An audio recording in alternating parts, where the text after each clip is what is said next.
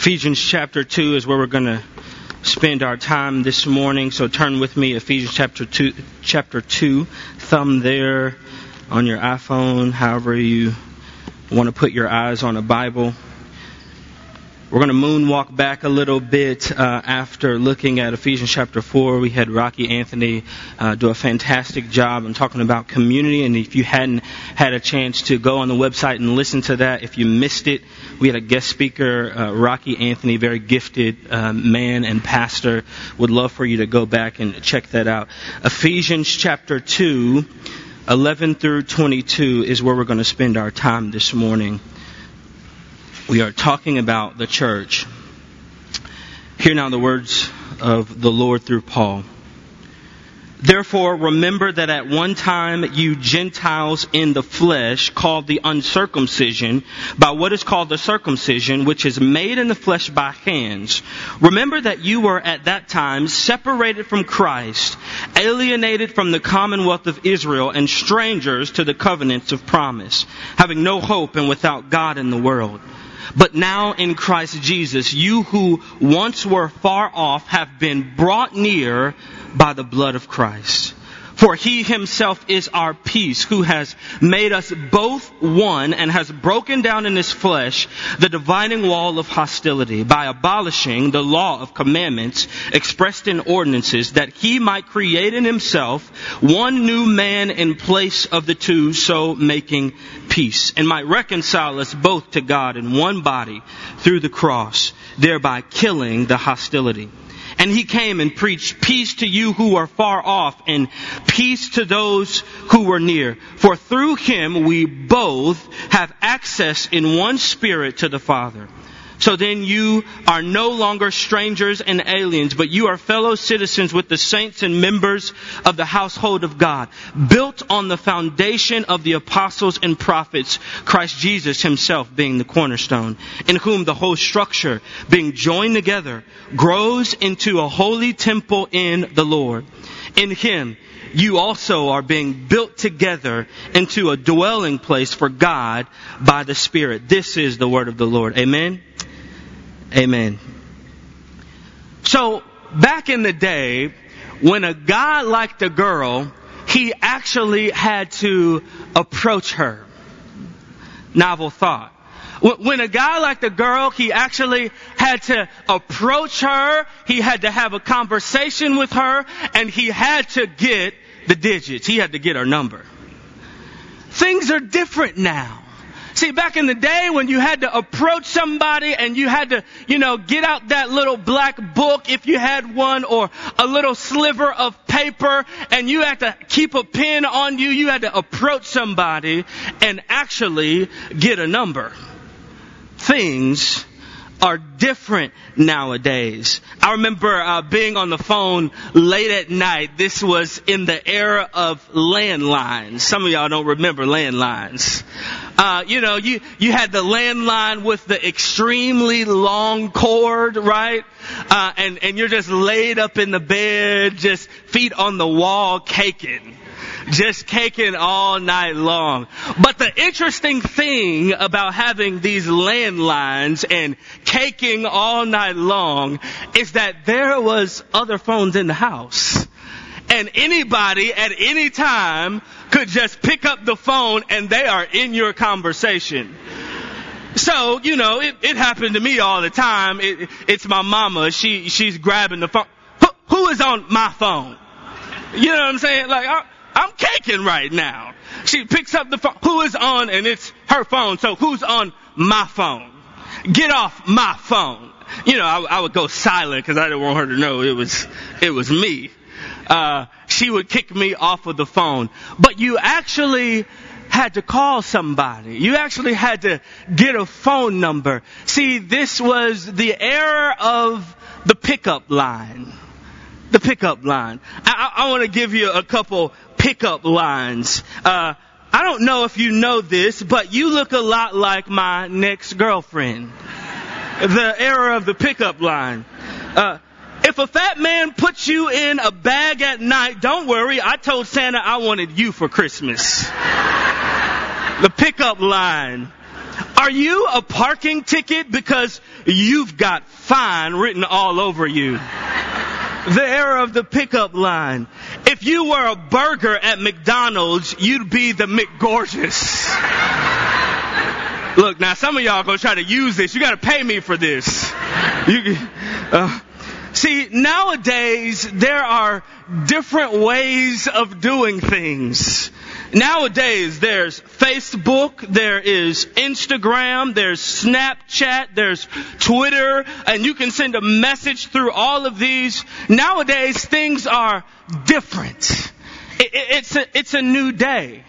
There's eHarmony and Christian Mingle Nowadays, things are different. Before, you actually had to go and you had to get the number, you had to get out that sliver of paper, but now things are different. There's, there's a new day.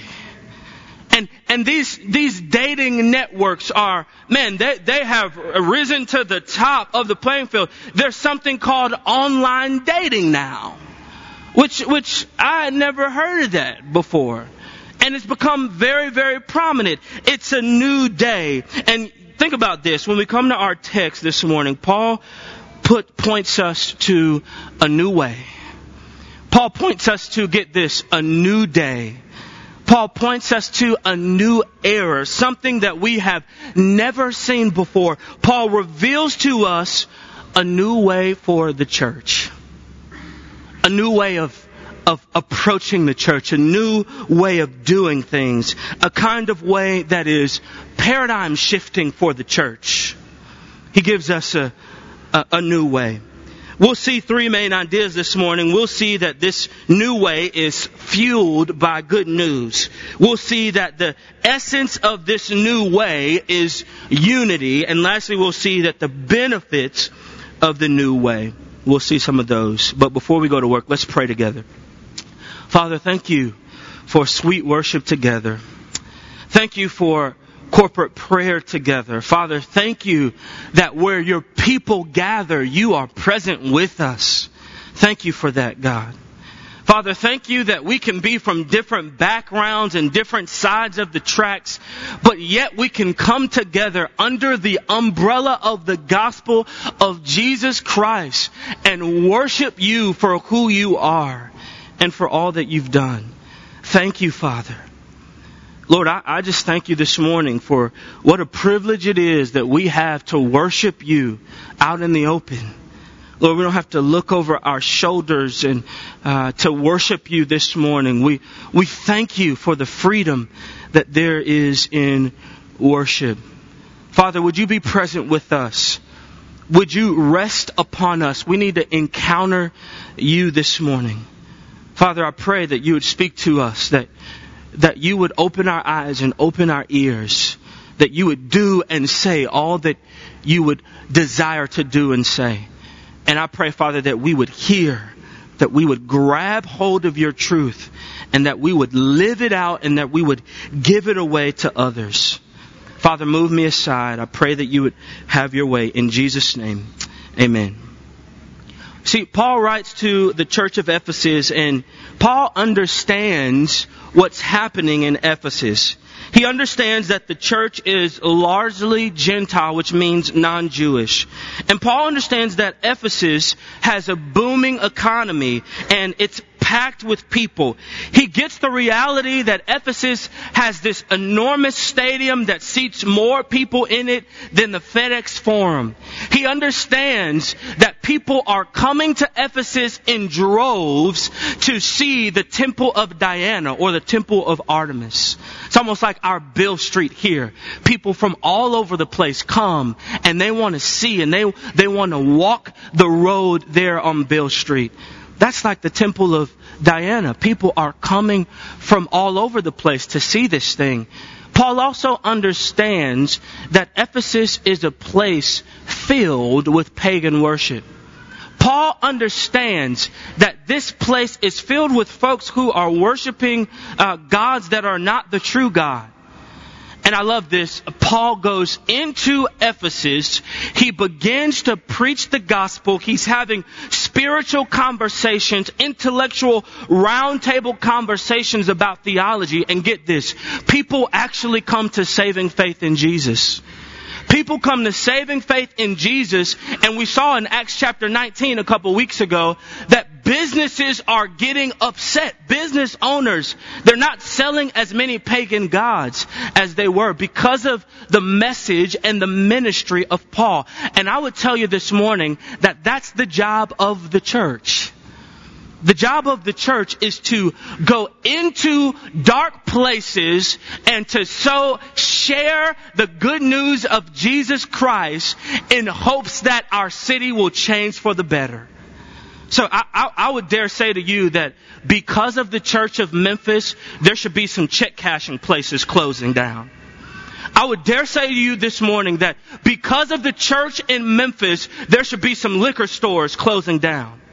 There should be some corner stores, and I know they exist because I've been in them right here in Memphis that sell crack pipes. They should be set, shutting down because of the church in Memphis. Paul goes into this dark place and he is boldly, fiercely sharing the good news of Jesus Christ. Get this, he is not just doing acts of justice. Paul is not just living out his faith before him, he actually opens his mouth and he shares good news. People come to saving faith and that city begins to change. That's the job description of the church of Jesus Christ. We're to be salt and light and things ought to change because we are here in our city. I love it uh, in the first section of chapter 2 in the first couple of verses of chapter 2, Paul essentially tells the church of Ephesus, he says to them, remember.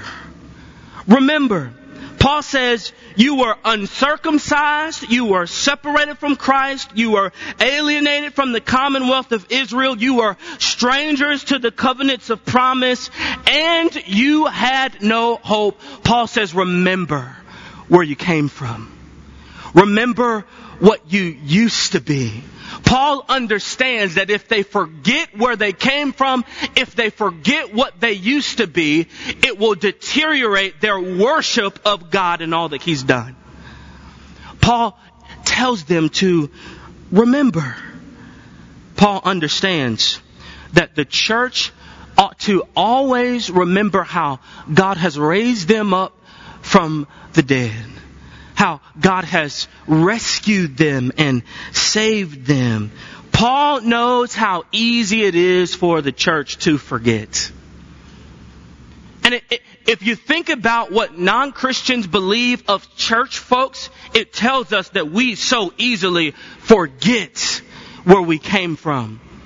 Paul says you, you were separated you, you were alienated from the commonwealth of Israel. You were strangers to the covenants of promise. He reminds them where they used to be. And we need to be reminded this morning. Because the moment we forget, it's the same moment. In that same moment that we forget where we used to be, it's in that same moment that we forget to extend compassion and grace that has been lavished upon us. Paul says, don't you ever forget that you are a stranger, that you are far off, that you are alienated. See, Paul wants them to remember. We've got to see that a new way, get this, is fueled by good news. Look at verse 13 with me. But now in Christ Jesus, you who once were far off, you have been brought near by the blood of Christ. I love that. Just got to the privilege of spending this week just thinking about that verse. But now in Christ Jesus, you who once were far off, you have been brought close by the sacrifice of somebody else. And the reason I love this is because it tells us that we did not bring ourselves close. We didn't have that strength in and of ourselves. It says we were essentially carried because we were far off by the sacrifice of Jesus. He carried us that we may come close to Him again. He brought us near. And what Paul is pointing us to is the good news of Jesus. That none of us could save ourselves. That we needed one who was greater than us to stand in our place, to stand up for us, to take the weight of our guilt and our sin on himself. We needed somebody to do that. That's good news for us. Because Jesus he took that weight for us. He took it upon himself that we would have the opportunity to come close. Before Paul goes any further, get this, he talks about the gospel. The good news of Jesus is the, one of the first things that Paul points us to. Though we were alienated, though we were strangers, though we were far off, we were not too far off for the sacrifice of Jesus to reach us. He points us to the good news of Jesus. Uh, it's so crazy. Um, a guy that I went to college with, uh, I majored in criminal justice. That was one of my majors at, in college, and uh, uh, he was uh, in the same major. We had a lot of classes together. Uh, he were he was recently assigned uh, to detail in Delaware. And if you know anything about what happened in Delaware, um, Joe Biden was literally mourning the death of his son in Delaware. My friend was on the, the federal detail protecting the vice president of the United States. It's so crazy because here his entire job description is not to shy away from the trouble, but to move toward the trouble if anything were to go down. His whole job is to be willing to sacrifice himself on behalf of the vice president. Are you hearing me this morning? Are you hearing me this morning? He's moving himself in the way of trouble. He's willing to take the bullet for the vice president of the United States. And he does it, get this, with pleasure. That's what the sacrifice of Jesus is for, for you and I. He moves into position. When trouble happens, the weight of our sin was too much for us to handle. And Jesus moves into position and by His blood, though we were far off, He brings us near. He brings us close to Him. He calls us to Himself by His own sacrifice. And we ought to say, thank you, Jesus. Hallelujah. Because we have an opportunity to be in right fellowship with the Father because of this sacrifice. Without this sacrifice, we are an enemy of God. We're His worst enemy without this sacrifice. And yet Paul says, you've been brought near. You've been picked up and you've been carried near. You didn't do it on your own. He says, You've been brought near. There was a sacrifice for you. But secondly, we've got to see that good news fuels unity. I love this. Look at verse 14. Paul says, For he himself is our peace, who has made us both one and has broken down in his flesh the dividing wall of hostility. Verse 15. That he might create in himself one new man in place of the two, so making peace. Then in verse 16, and might, get this, reconcile us both to God in one body through the cross, thereby killing the hostility. Even in verse 18, it's over and over. For through him we both have access in one spirit to the Father. Do you see what the sacrifice of Jesus does? It causes this beautiful new body, this right relationship between the Jews and the Gentiles. And we know the history of the Jews and the Gentiles. They, they could not stand one another. They were always in beef with one another. Uh, yet Paul instructs them that their relationship has been changed forever. I love what Paul does. He's, he begins by saying, you were separated. You were aliens. You were strangers. Then he tr- transitions in this passage. He transitions in this passage to include himself. At first he was pointing at the Gentiles. He was saying, you are strangers. You were alienated. You, you were far off. And then a little, a bit down a few verses, he transitions. He says, we both are one. We, we, we've been brought near together. He places himself in the picture. I love this because here is Paul. He is overseeing tons of churches. He has raised up leaders like Timothy who will pastor this pagan place in Ephesus. And yet Paul does not exempt himself as a leader. Paul says, this thing, this real reconciliation that happens, this reconciliation between Jews and Gentiles, as a leader, I'm first. I'm a part of it.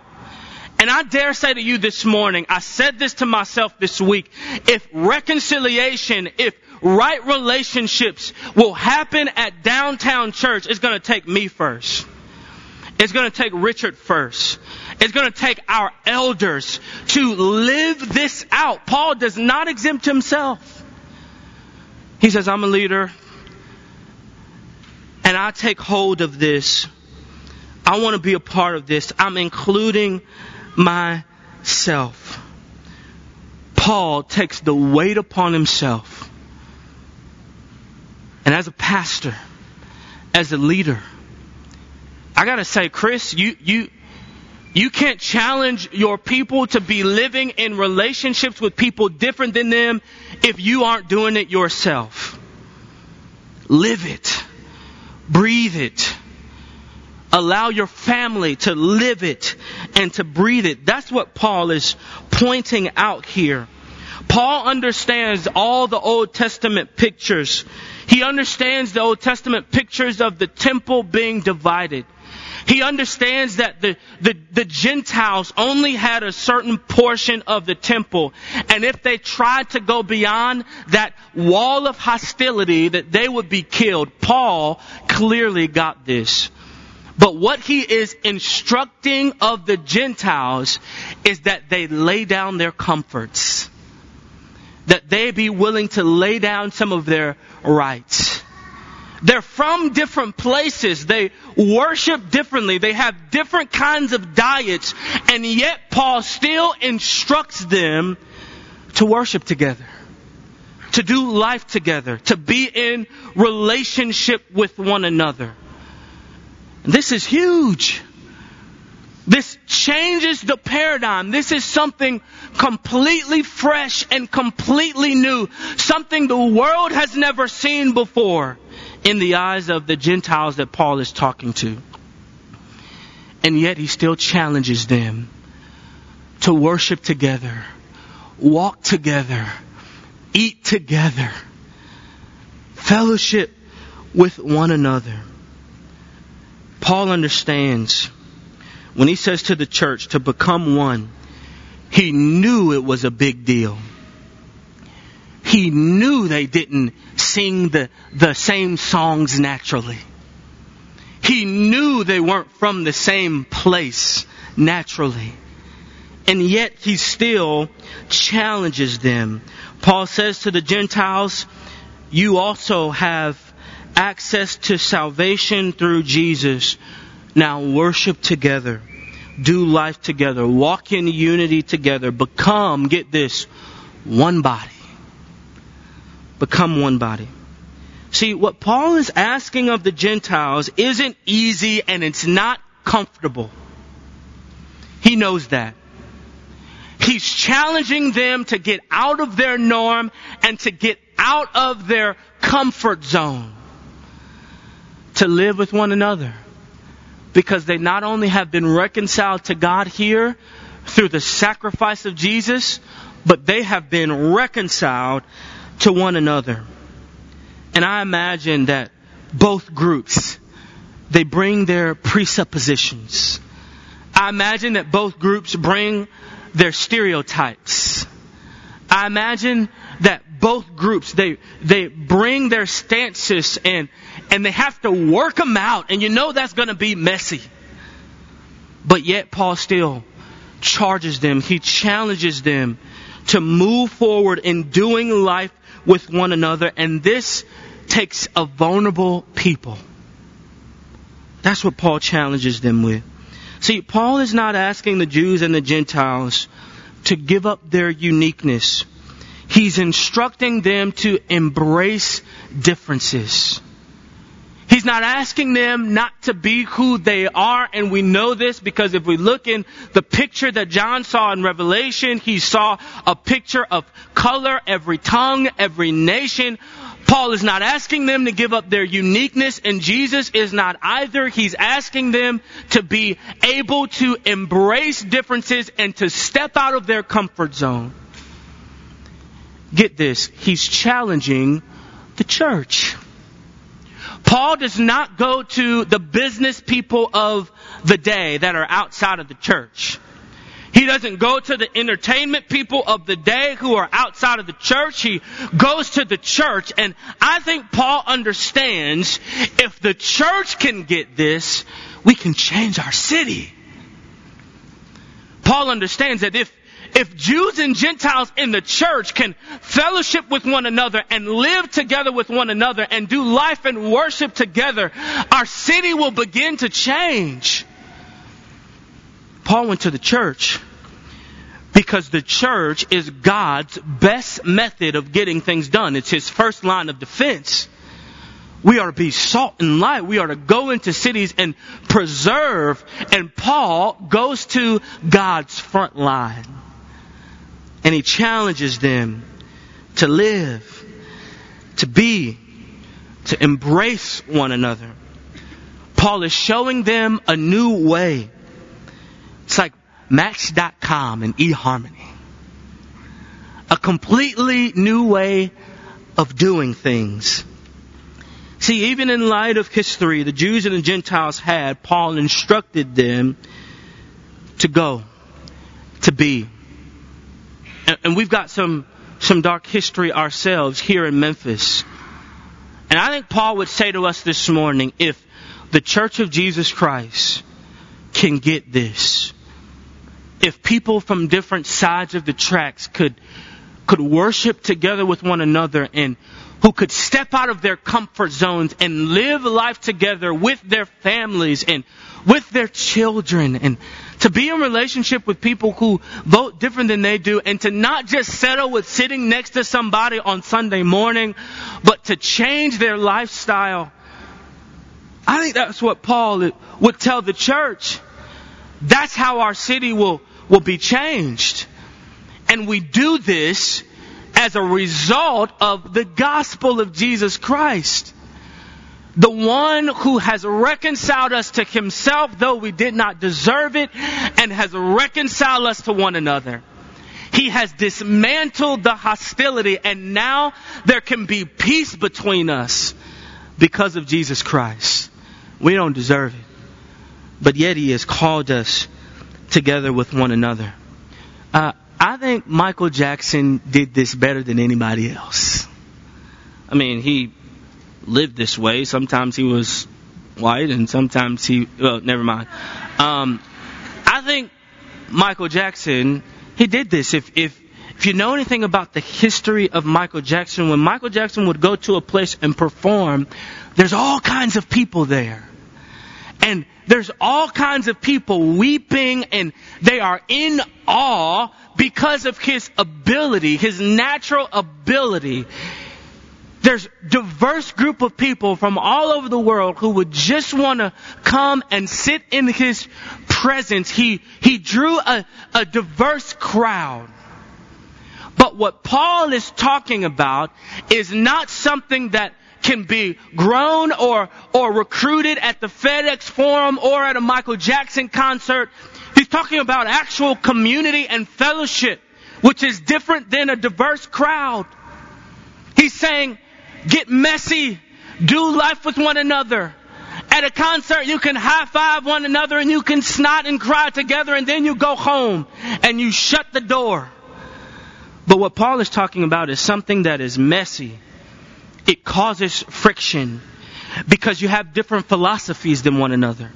Because we, we vote differently than one another. We're from different places. We, we, we make money differently than one another. We, we're from different family structures, and yet Paul says to the Jews and the Gentiles who are as different as can be, have at it. And I think Paul would say to the Church of Jesus, to downtown church right here in Memphis, Tennessee this morning, have at it. As messy as it would be. And lastly, we got to see the benefits of this new way. Look at verse 19. Paul says, So then you are no longer strangers and aliens, but you are fellow citizens with the saints and members of the household of God. Look at verse 22. In Him, Jesus, you are being built together into a dwelling place for God by the Spirit. See, Paul says you are no longer strangers, but you're fellow members of God's house. That's a benefit. And he says, and because of this real reconciliation, because you are, are not only reconciled to God, but you have been reconciled to one another, you are being built together into a dwelling place for God by His Spirit. God wants to live where the Jews and the Gentiles come together. You are being built together and, and building something takes hard work. And yet God wants to rest there. God wants to rest at the place where the Jews and the Gentiles step out of their comforts and do life together. He wants to live there.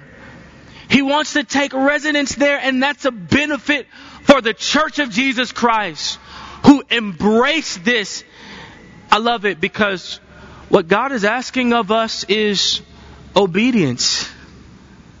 He's asking us to be obedient. And this is not something that we just make up.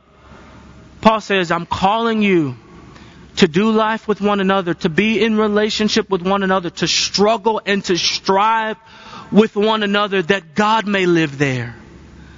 That the Holy One, who is perfect in every way, may rest upon you by His Spirit. Isn't that beautiful? That God may find a home here with us and that we may be made to be a new body, this different kind of body, will be a place where God dwells. Um, home is a special place. I love places that are home because you know you always know when you're at home because when you when you first walk into place you, you just feel comfortable and you just have no problem with going to the refrigerator at any time you you feel that home uh, it's so crazy um, at, at, at, my last church you know I, I, I don't go there very often, but uh, I stop through their office just to say hello to people that may still be there. And the first place I go is to the refrigerator in the church office because it's home. You know, I just walk in the refrigerator. I'm getting fruit snacks. I'm just, even before I say hello to anybody, because it's home. And when I go to my mama's house, I'm like, hey, hey, you know, how's everybody doing? And I go to the refrigerator. Cause that's what you do at home. Anybody else's house, you know the old saying, oh, make yourself at home. But by the third plate, they're taking that back. You know what I'm saying? Like they're kind of giving you the side eye and things get weird when you really make yourself at home. Uh, but at home is a place where you can put your feet up, you can rest, and you can enjoy it God says home is a place where the Jews and the Gentiles come together. And it ought to be a place where you can put your feet up. A place where you can get comfortable. A place where you can go straight to the refrigerator. Where you can step out of your comfort zone. A place where God will dwell. It's home. And it's a new home. A home that the world hasn't ever seen before. It's a new kind of home. It's a new kind of way that Jesus is calling you and I to. It's difficult Because there are times that we like music how we like it. There are times where we like sermons how we are used to them. It's hard. It can be grueling, but yet so beautiful.